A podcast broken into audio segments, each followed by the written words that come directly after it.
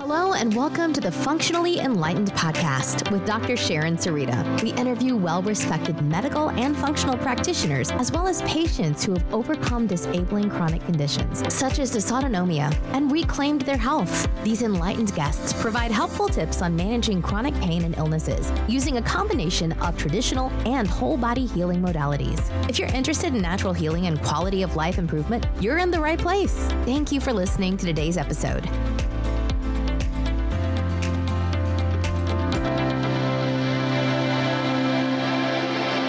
Hello, everyone. Welcome to a truly inspiring episode of our podcast, where we're joined by Matt Kelly, who is a dedicated detoxification specialist and functional health practitioner.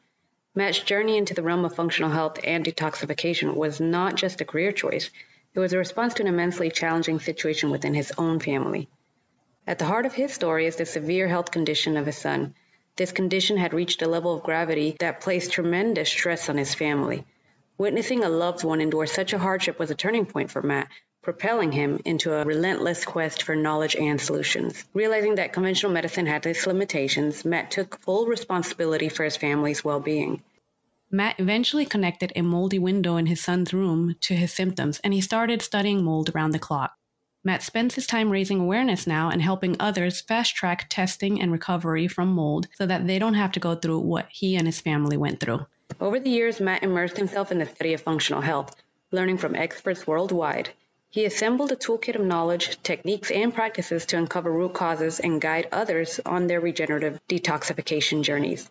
Matt's story is not only a testament to the power of a parent's love, but also a shining example of determination and resilience in the face of adversity. His experience serves as a beacon of hope for anyone navigating similar challenges and demonstrates how profound commitment to health and well being can lead to transformative change.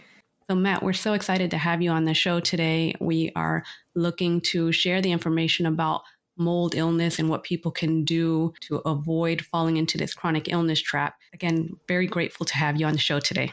Well, thank you so much for having me. Unfortunately, it has to be to talk about something like mold and how dangerous it can be to our bodies, but it's something that's a major issue and a lot of people don't know about it. That's why I ended up going down this rabbit hole because everywhere we went, nobody knew what was happening with our son. And like you said at the start there, we were woken up in the middle of the night. We have five kids. Isaac is our only boy. He was 10 at the time. And he went to bed just like all like his sisters did. Like everything was fine. Nothing was out of the ordinary for us. And, you know, sometimes when there's health problems, you have warning signs. Normally, you have warning signs. But for us, Sharon, there were no warning signs. And this, looking back through all my clients now, there's usually warning signs. But for us, we kind of went from zero to 100 with him. And it just threw our complete family and Isaac's health and everything into a complete tornado because we had no no idea what was going on. So, like I said, he he woke up in the middle of the night, came into our room crying and holding his side and bent over and was in extreme pain. And I thought it was like his appendix. Like, is his appendix about to burst? Like, what are we doing? He felt nauseous. He was in pain. Amy, my wife, and I are talking like, what do we do? Do we take him in? Do we wait? We waited. It didn't go away Finally, I made the hour long drive, took him right to the children's hospital instead of the local hospital because I thought if he needed surgery, we want to be in the best place we can be. And we waited in the ER and they got him in quick because they could see he was under great distress. And they had done a urine test and an x ray and palpated there, and they could not find anything wrong. And they assured me that there was nothing wrong. So, uh, hoping for the best, we thought, okay, let's go home, bud, and let's hope this goes away. But the next day came and he was still the same. The next day came and he was just as bad or worse. And back we go to the ER. And again, we have a couple tests and we're told everything's okay, nothing's wrong. And Sharon, within like two weeks, I took him four times to the ER because we just didn't know what to do. It was just gotten so out of hand. And looking back, it, what I learned is happening is that he actually was having mast cell flare in his small intestine, but I had no idea at the time. So he was getting dizzy, he was nauseous, he was fatigued, he had this severe abdominal pain. And this was going around the clock. He couldn't sleep at night from it. I was going to, to bed with him, trying to, you know, comfort him and, and be there with him. And everything was just upside down and backwards. Like, what's going on with our son? And we started, you know, making appointments. Our doctors didn't know what was wrong. Pediatrician thought maybe he was just nervous to go to school. And honestly, Sharon, like when, when you get things like when you have something so big, so wrong, and then you get asked things like, "Is he just nervous about school?" Right. It's uh, it's very frustrating to say the least. Right. It's as if they're not just gaslighting, but they always go to that phenomenon that it's a psychological issue rather than a physiological issue. So you mentioned that you did go to the hospital several times and you were in and out of the house. Did you notice a difference in symptoms when you were out of the home versus in? No, no, it just wasn't long enough. And some people with mold do notice and but sometimes it has to be longer. Sometimes people have to be a day or two sometimes people have to be a week or two and some people don't notice just because of so much damage has been done but we didn't notice with him at first. But what happened was we kept trying to figure out what's going on. We were you know using our you know medical system here but again nobody had any clue. We had made it to the pediatric gastroenterologist and I was allowed to talk for about 11 seconds before he cut me off and told me he knew what was wrong and he had just tore a muscle. And wow. and it made no sense to me, mm but I, it was literally about 11 seconds. He's like, I, I know, I know, I know, I know what's wrong. I've, I've seen this a few times. So sure enough, he had done his procedure, which was poor little Isaac's laying on the table, and then he does like a circle of needles all around his pain point because his mast cell pain was just like an ice pick in his abdomen, you know, about an inch to the side of his belly button and up a little because that's right where his small intestine was flaring. But they were doing lidocaine and different injections to try to numb it. It was awful what he went through to try to get him to say, "Hey, bud, I just need you to lay still." Well, this doctor hovers over you with a needle that he's going to put eight times in a circle around you or whatever, right? It was it was awful, but it just progressed so bad, Sharon. Like that, there were times when he couldn't even get to the bathroom. Like I had to go in and pick him up, and he's in tears and pain. And I had to carry him. I had to carry him up and down our stairs. Remember, he's ten years old at this point, and he couldn't walk because any jarring would just cause that that abdominal pain to get worse didn't want to eat, dizzy, nauseous, all these problems. It wasn't getting any better. We had had an endoscopy, a colonoscopy, everything always looks fine. Mm-hmm. Blood work always comes back fine. There were no problems to be found. And we were running out of things to, to try. Right. You know, you just get to that point where Western medicine is like, there's nothing wrong. And you know, the opposite is true. Nothing's going right. You know, it, it couldn't get worse. I started to wonder about Lyme so I had ordered a muscle testing kit online, and those vials came. And sure enough, he showed clear as day for a few for Borrelia and a few co-infections. So I thought that was it because, uh, as I'm sure you know, there's a lot of crossover in the symptoms between Lyme disease and mold. But I didn't know anything about mold at this time still. So my first uh, my first ability to understand what was going on was when I muscle tested him for Lyme.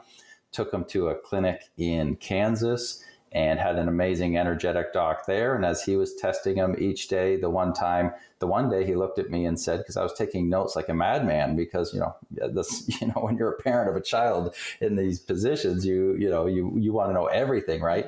And he looked at me and he said, mold's coming up as a priority in his gut today. Hmm.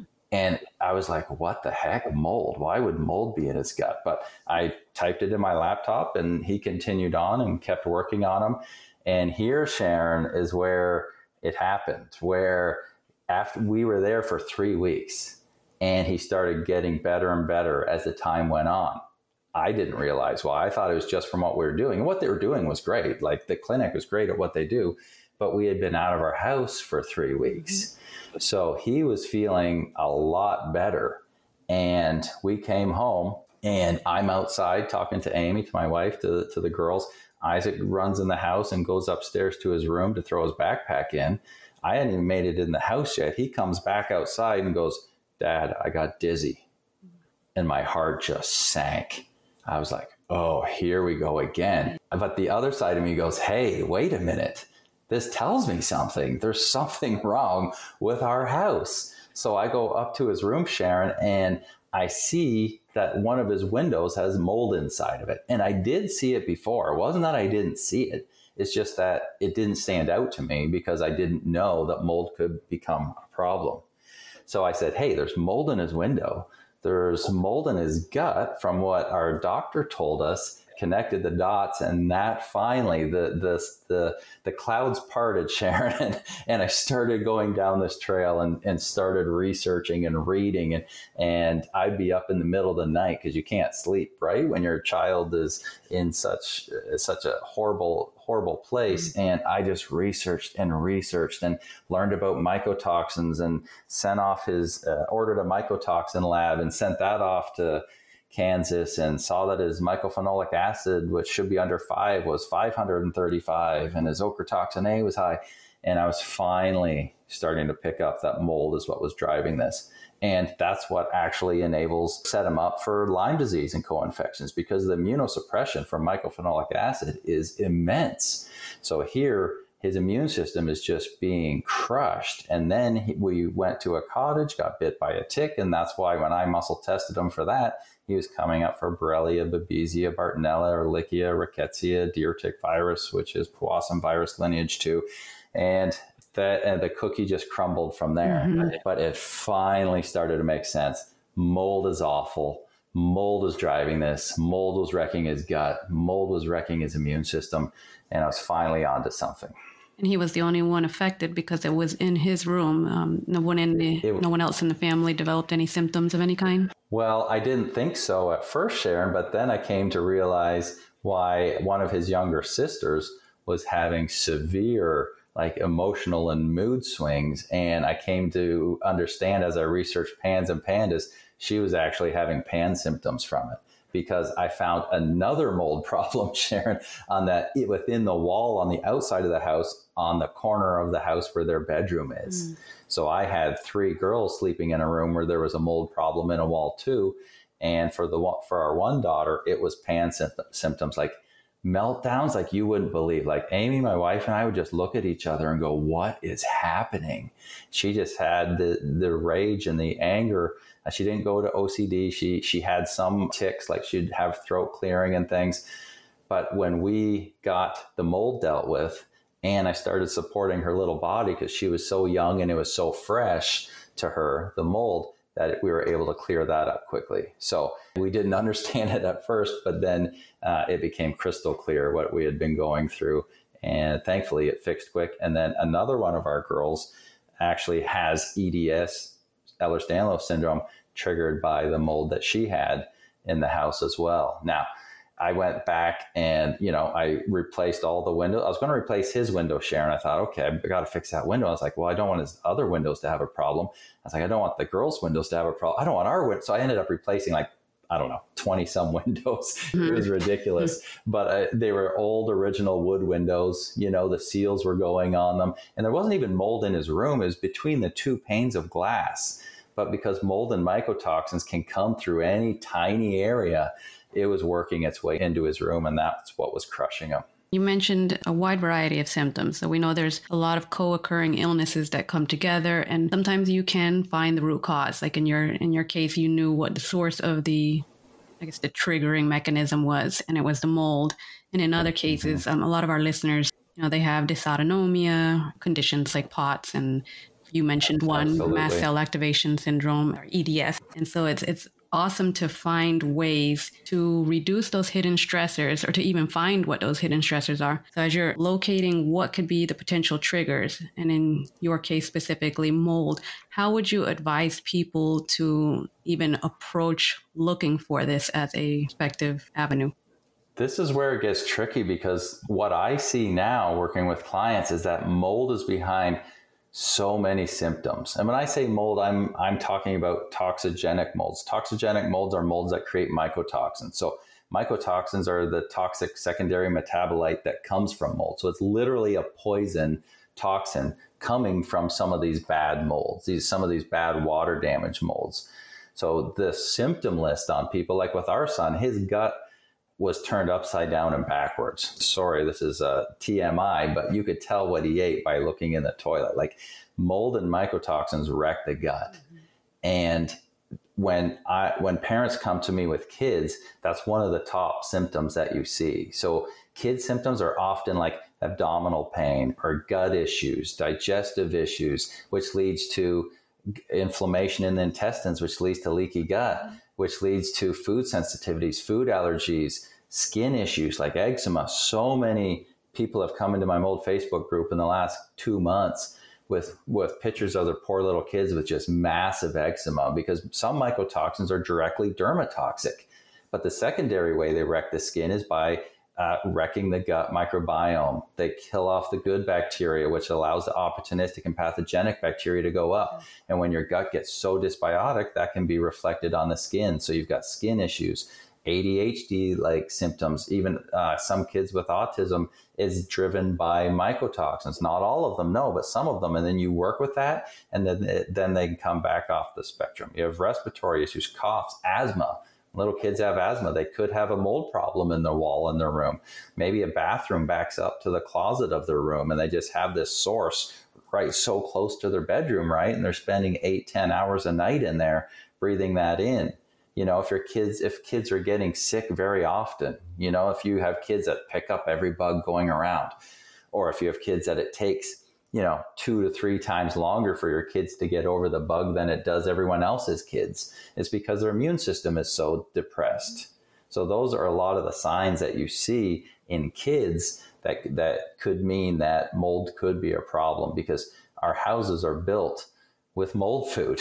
Our, our drywall has paper on each side, and there's mold spores literally in the paper. So you get a water leak in the wall for whatever reason. Even either the trimmer put when he was nailing the baseboard on hit a PEX line, or whether an old copper pipe got a pinhole leak in it, or whether you had like an overt leak, like a roof leak, and it's working its way down the walls. And then you get this organic material, the paper, the lumber that already has mold spores present. You get it wet and then you can have these awful toxigenic molds growing. Most mold isn't seen by people.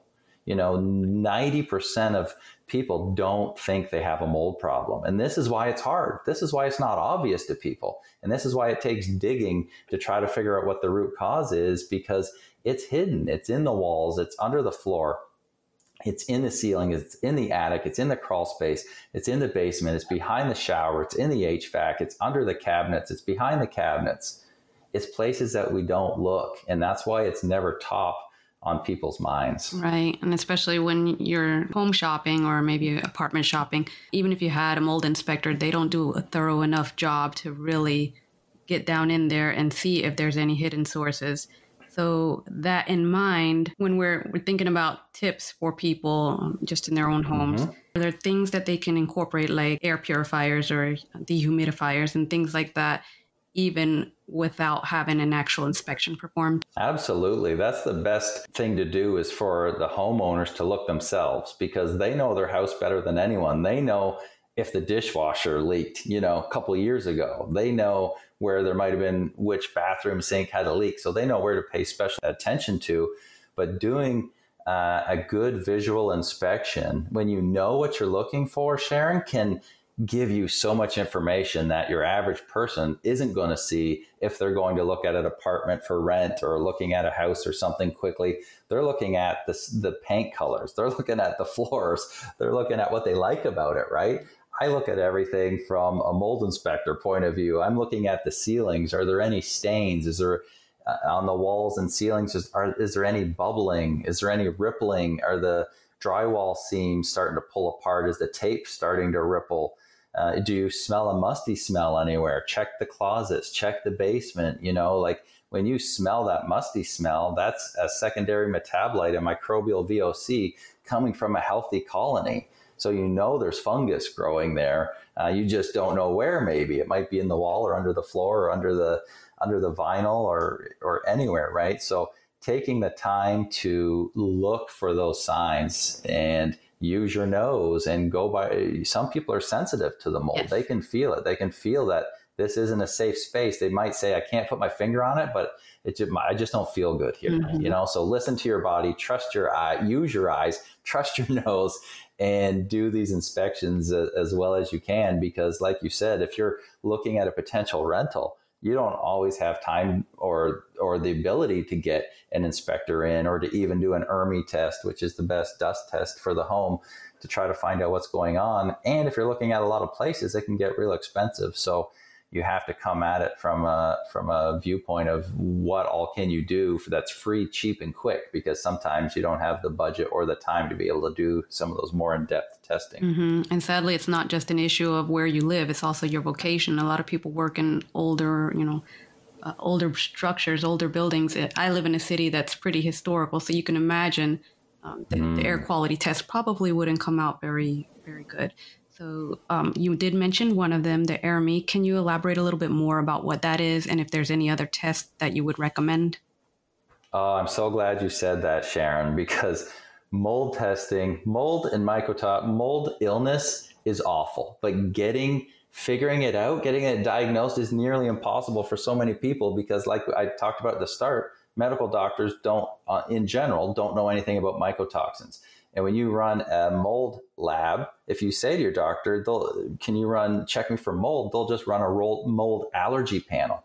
They're not actually testing for the mycotoxins, the toxic metabolite that's actually making you mold toxic and making you sick. And the same thing applies on the mold inspector side. So even if, the, if your doctor said no, there's nothing wrong, he's a healthy young man and the, he doesn't have any mold allergies, he missed mycotoxins. When we go to the mold inspector side, you get someone in to do an air quality test where the norm, if you just call 100 mold inspectors, 99 of them, in my opinion, based on the feedback I get from clients, come in with an air quality test and they take a sample outside in their spore trap. So it's like an air pump that sucks air through a little clear cartridge and it collects what's in the air onto a little sticky spot, then that goes under a microscope, right? So they're sucking the air outside to get a control, and then they come inside and go into the middle of your house and do another sample there, and then compare your inside with the outside. And if your inside isn't worse than the outside, they tell you you don't have a mold problem. Now, the problem with those air tests is that they miss about 95% of mold, is what I see. Because I have clients sending me their air test and then they're sending me their ERMI test. And while one says um, it's it's clear, it's fine, you're well within range, and this shouldn't cause you any health issues. Then we get the ERMI test, which is a dust test, and it shows all kinds of toxigenic molds, and it shows their concentrations. And I can go through the list and say, this one makes mycotoxins, this one makes mycotoxins, this one's really high and makes mycotoxins. Now let's compare that with your symptoms and let's see if there's some correlation here. So the air quality testing is great if you're doing a cavity test, which means I'm drilling a hole in this wall and I put a wand in there and I'm sucking the air out of the wall. That is the best test for you know testing in walls, in ceilings, uh, underneath cabinetry. You know, so if your sink leaked, you can test under the cabinets to see if there's a mold problem. But for 99.9% of people, they say, "Hey, I want to know if it's mold affecting me and my family." They need to do the ERMI test. So it's E R M I, ERMI, Environmental Relative Moldiness Index.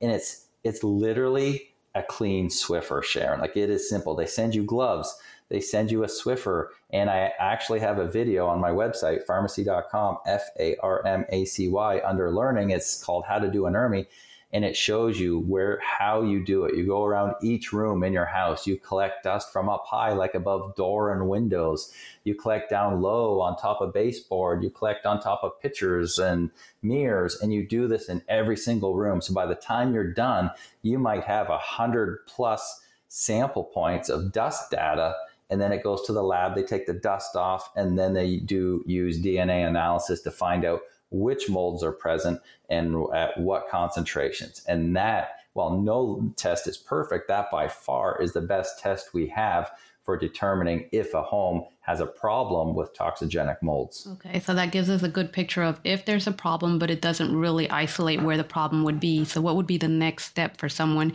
if they come back with, you know, relative high hits? That's exactly right. And that's a common question. I'm glad you asked that because we can't combine the different steps. Okay, we can't. If we're making a sandwich, we don't combine making the bread with the meat. Okay, it's very it's very separate. The first thing to determine is is there a mold problem in my home? Yes or no. Do I have high toxigenic molds that could be making mycotoxins, making me sick? Yes or no. That's the ERMI. Step two is getting an inspection. So you now you can actually get a better inspection now because you have this data first.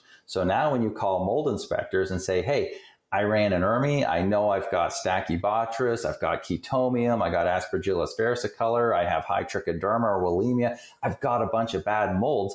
I need someone to help come find where they are. So there are mold inspectors that their literal job is to find where it is. Now, you need to qualify mold inspectors to find out if this is what they do because it's kind of the wild, wild west in the mold world right now, Sharon. It's kind of crazy out there. You, you've got a massive spectrum of mold inspectors. On the, on the light side, you've got the mold inspectors that do what I mentioned earlier. They come take one test outside, they take an air test inside, and 99% of the time it comes back fine.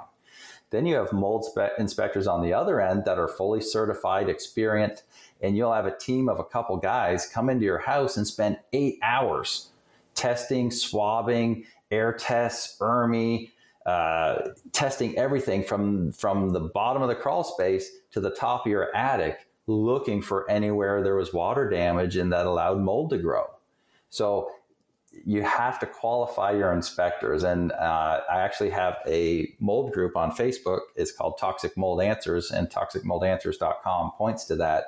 But I have a uh, a lot of videos in there. There's over 160 uh, mold Q and A videos in there, and one of them is questions to ask a mold inspector to qualify that mold inspector because you want someone that's not going to come do an air test. You need someone that's going to come help find those sources. Because if you can find those sources and get them remediated properly, that removes the stress from the home, that removes the mycotoxins being fed into the house, that takes the stress off your body, and now your body has a lot better chance of healing. Right. So important to do your research on it. Um, I've I've gone down the rabbit hole and, you know, I did my own plate testing, which just gave me a, a, general overview of air quality. But what I've been told is that's not really representative of what is in your physical structure. That that could be breezeway from open windows and doors. Is that correct? Yeah, it is. They're, they're okay, but the, there's a lot of problems with it. And one of the biggest problems, Sharon, is that these petri dishes, these plate testing, oftentimes don't have a medium that Stachybotrys or Chaetomium like to grow on. So the two worst molds that we're looking at, you know, don't really grow on that medium. So you could even have Stachy falling on there, but you won't know it. So it's kind of similar to air testing. Can it pick something up? Yes. But does it give you specific detailed information like an ERMI on which molds are present and their concentrations? No.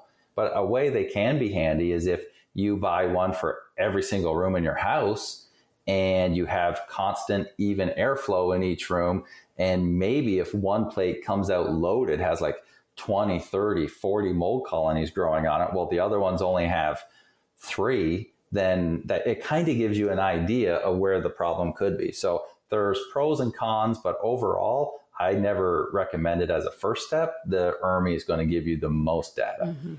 perfect. So that's good information for our listeners.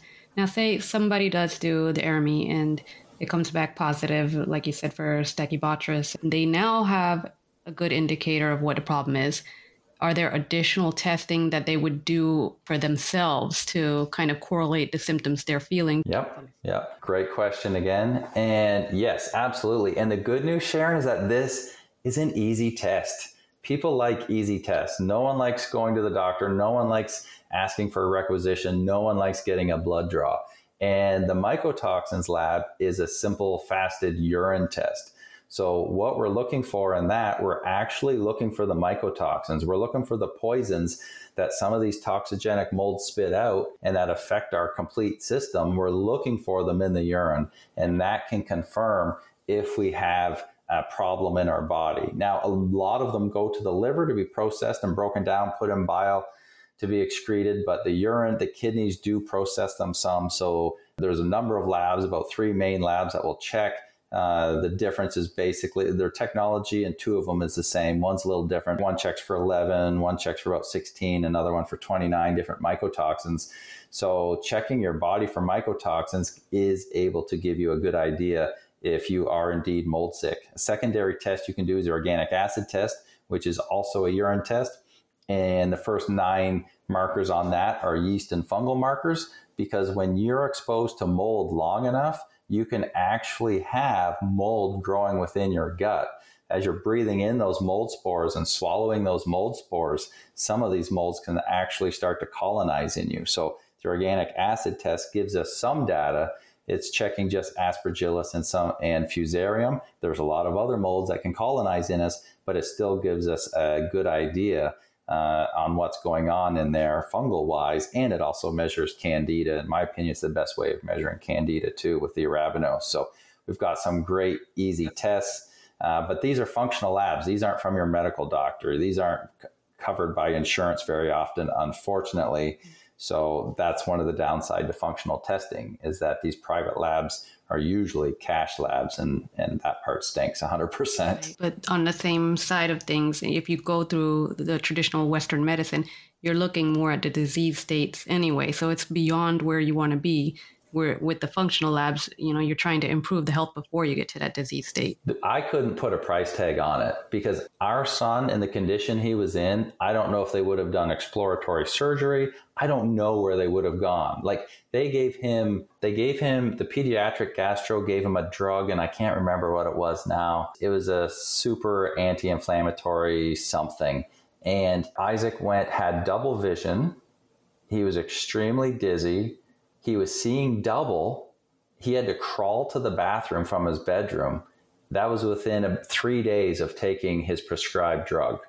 And I stopped it immediately. I called the doctor's office, left a message, and Sharon, they called me back in two weeks. That's how quick they called me back.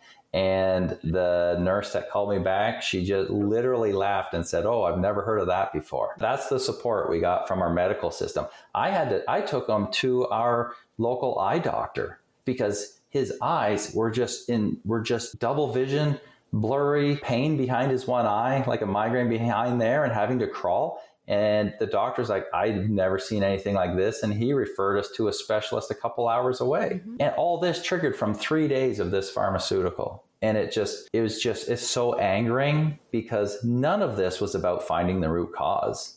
Like he was giving him an anti inflammatory, a steroid, a something of some sort. Okay.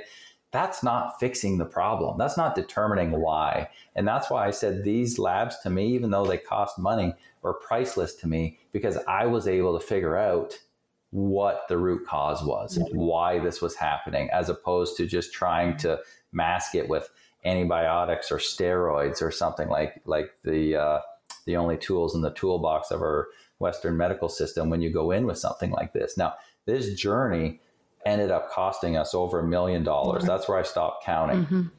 And that's why I do what I do now, Sharon, because I did. I've done everything wrong. I've done everything the slow way. I've done everything the expensive way. I've done it every way you can do it to get to where I got to. And now I know the fastest way, the most affordable way, the best way to get the best information the fastest and what to do with that information to start helping people. So mm-hmm. after going through what our family went through, it just made me so passionate about it that I couldn't imagine going back to doing what I has, uh, had done before. So that's why I started my farmacy.com. That's why I started this mold group to help people for free. That's why I, I help people every day with this around the world because I know how devastating it can be. Mm-hmm. I know how much damage it can do to children and adults too. But I mean, but for us, it was our kids first.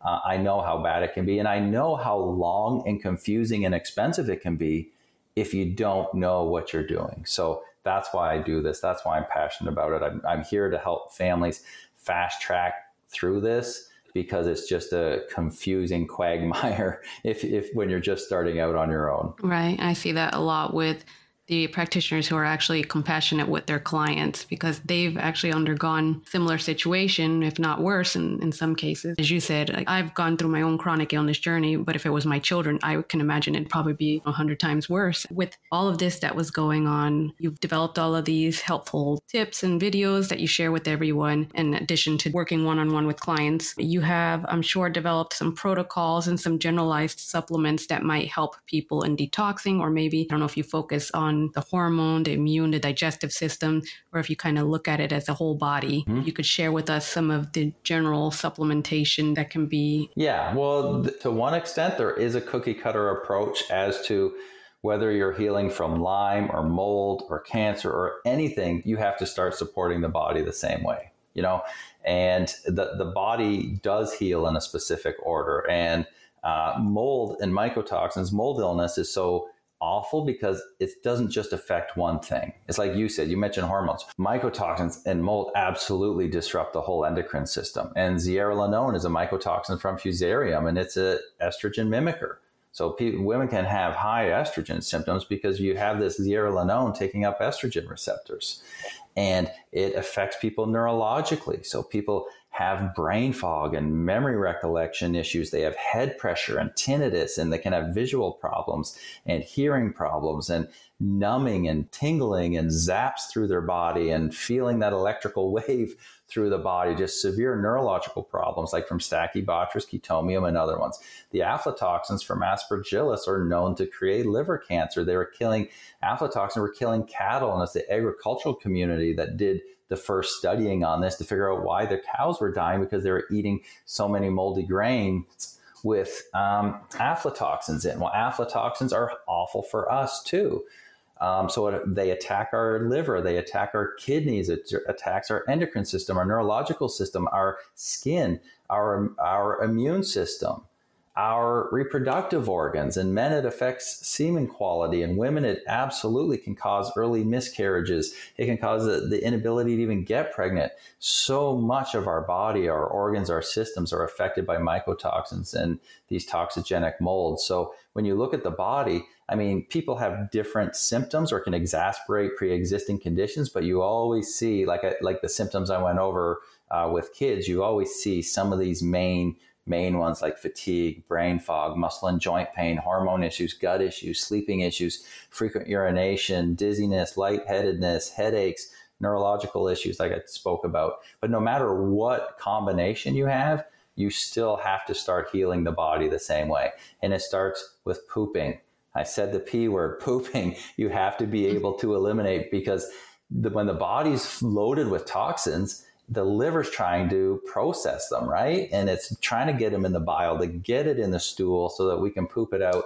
And if you're not pooping, you can be reabsorbing those toxins through the intestinal wall, mm-hmm. back into circulation, back to the liver, and you just keep accumulating and burdening the uh, the eliminative organs, right? Mm-hmm. So I make sure people are pooping number one, and then we just literally work backwards from the exits, right? So you go back through the intestines, you get back to bile flow, and if they mold and mycotoxins can make bile flow sluggish, well, that's where our toxins are. I mean, we need bile for emulsifying fats and and digestion and lots of and alkalizing gastric juices, but that's where the liver's putting mycotoxins and other toxins. So we increase bile flow. And then the liver is a step up from that. We're supporting the liver, we're supporting the kidneys, we're supporting the lymphatic system because the lymphatic system is the sewer system of the body. And that's what's taking garbage to our kidney and liver. Okay. And then no mold protocol is good without addressing the gut because, like I talked about with our son and so many people, it affects the gut right off the bat. That's one of the first things to go down. So when I start someone on a mold protocol and I start on detoxification and eliminative organs and processes, like I said, like poop support, liver support, bile flow, kidney support, lymphatic support, then I'm also going after the gut. So I'm using a good spore based probiotic. And if we run the gut zoomer, which is the most advanced stool test on the market, and we see that their bacteria has gone upside down and backwards, maybe we need to use an antimicrobial. So we're using both an antimicrobial to help push some of the bad guys down. We're using good spore based probiotics to lift the good guys up. And just like a lawn, you want to overseed and you want to fertilize to bring up the good guys to help smother out the bad guys because without doing that, you're not getting your immune system back online to help you out. And you don't want to just be trying to fix your body brute force with supplements. You want to bring your immune system up. So it's working with you. And then you can start to come off the supplements as the immune system starts doing more and more. Mm-hmm. So those that's a few of the things I target and tools I use. And everyone has those same things. Like that's no matter what you're dealing with, no matter your level of toxicity, no matter your symptoms, you still have to cover all those foundations of support and binding, gentle binding. You know, I use humic and fulvic acid from kids to adults as binder number one. I love humic and fulvic acid because it goes systemic in the body. That means it goes everywhere. Your clays, your charcoals, that just stays in the gut. And they're good, but I don't start with it because it can be too much for people. So I like humic and fulvic acid. It goes systemic. It's also anti-inflammatory. It's antiviral. It provides trace minerals. And Sharon, you don't have to separate it two hours from oh, food. Oh, yeah? Okay. You can take it anytime and it will literally actually increase the mineral absorption from your own food. So what I do, it, it goes in my water bottle um, so that I can be drinking it throughout the day. Every water bottle I have, I put a scoop of uh, sludge, which is 500 milligrams of humic and fulvic in. And then I have a constant flow of a binder going in me, just a constant flow. And it doesn't need separated from food, like I said, because it increases absorption of minerals from our food. So as you do that gentle binding and you can do it very low when you're, you know, titrating with powder, you can start low and you can slowly work your way up. And once you've done a bit of work on the gut and uh, on, on, supporting the eliminative and detoxification organs, now you can add in a complex that has your charcoal, your clay, your zeolite, your silica, your apple pectin, all these nice complexes that are out there. Mm-hmm. And then I pulse those with people. I don't do it straight for six months because they can start to strip minerals over time. So some people do a month on, a month off. Some people just be, you know, once a day. Other people be twice a day. It depends on what their labs say, what their symptoms are like, what their sensitivity is like.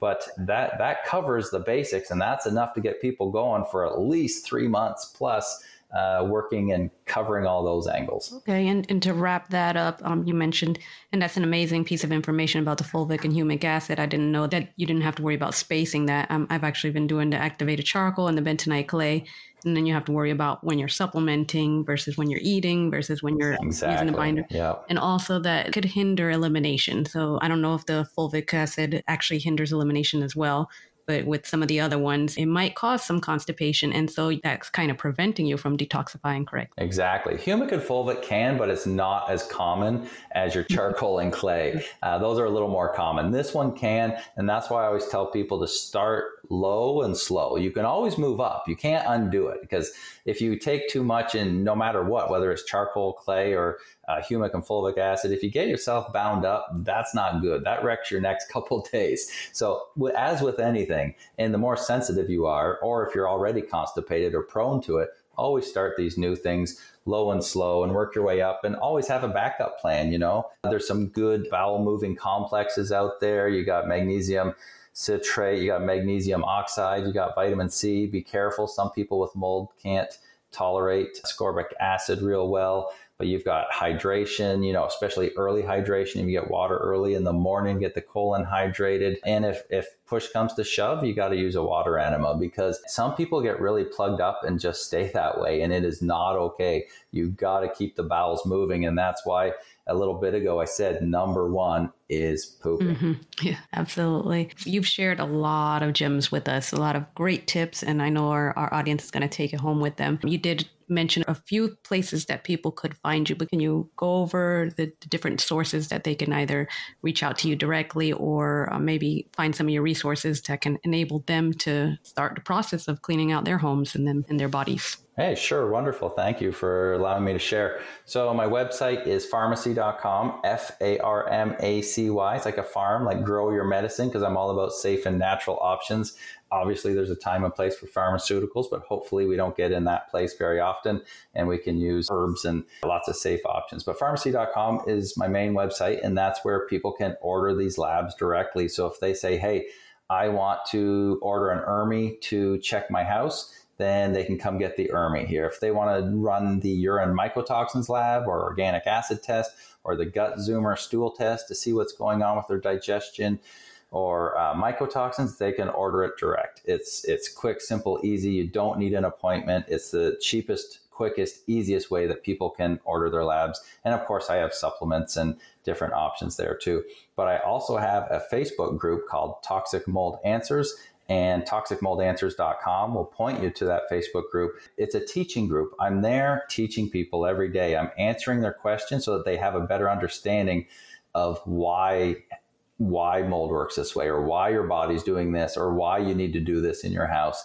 I have over 160 videos posted as of this week. There's a pinned post at the top with the video directory and then you just put the video number in the group search box. So if you wanted to watch video number 150 on how and why to do an ERMI, then you just put hashtag 150 in the search box and they would take you right to that video. Amazing. And we appreciate all of the effort. I know it takes a lot of time and effort to, to put all these resources out there. So we do appreciate it. And again, we want to thank you for spending this time with us and sharing the wealth of information you have. Well, thank you so much for having me, Sharon. I, I'm always happy to talk about mold. I know that seems crazy to, to have a passion for mold. I joke with people, you know, when I was young, I wanted to be a firefighter or a policeman or something. And here I am passionate about mold. But hey, we find our passions and the things that move us. And after going through what we went through, I want to make sure I can help other families, other people know uh, know the best way through this. One hundred percent. Thank you again, Matt, and thank you to all of our listeners. Take care. Don't forget to subscribe to our podcast and also to our Instagram. Our handle is functionally enlightened. Dr. Sharon Sarita is not a medical professional and is not providing healthcare, medical, or nutritional therapy services or attempting to diagnose, treat, prevent, or cure any physical, mental, or emotional issue. The information provided in this podcast is for the informational purposes only and is not intended to substitute professional medical advice, diagnosis, or treatment. Always seek advice from your physician or other qualified healthcare provider before undertaking a new health regimen. Do not disregard medical advice or delay seeking medical advice because of information you heard in this podcast. Do not start or stop any medications without speaking to your medical or mental health provider.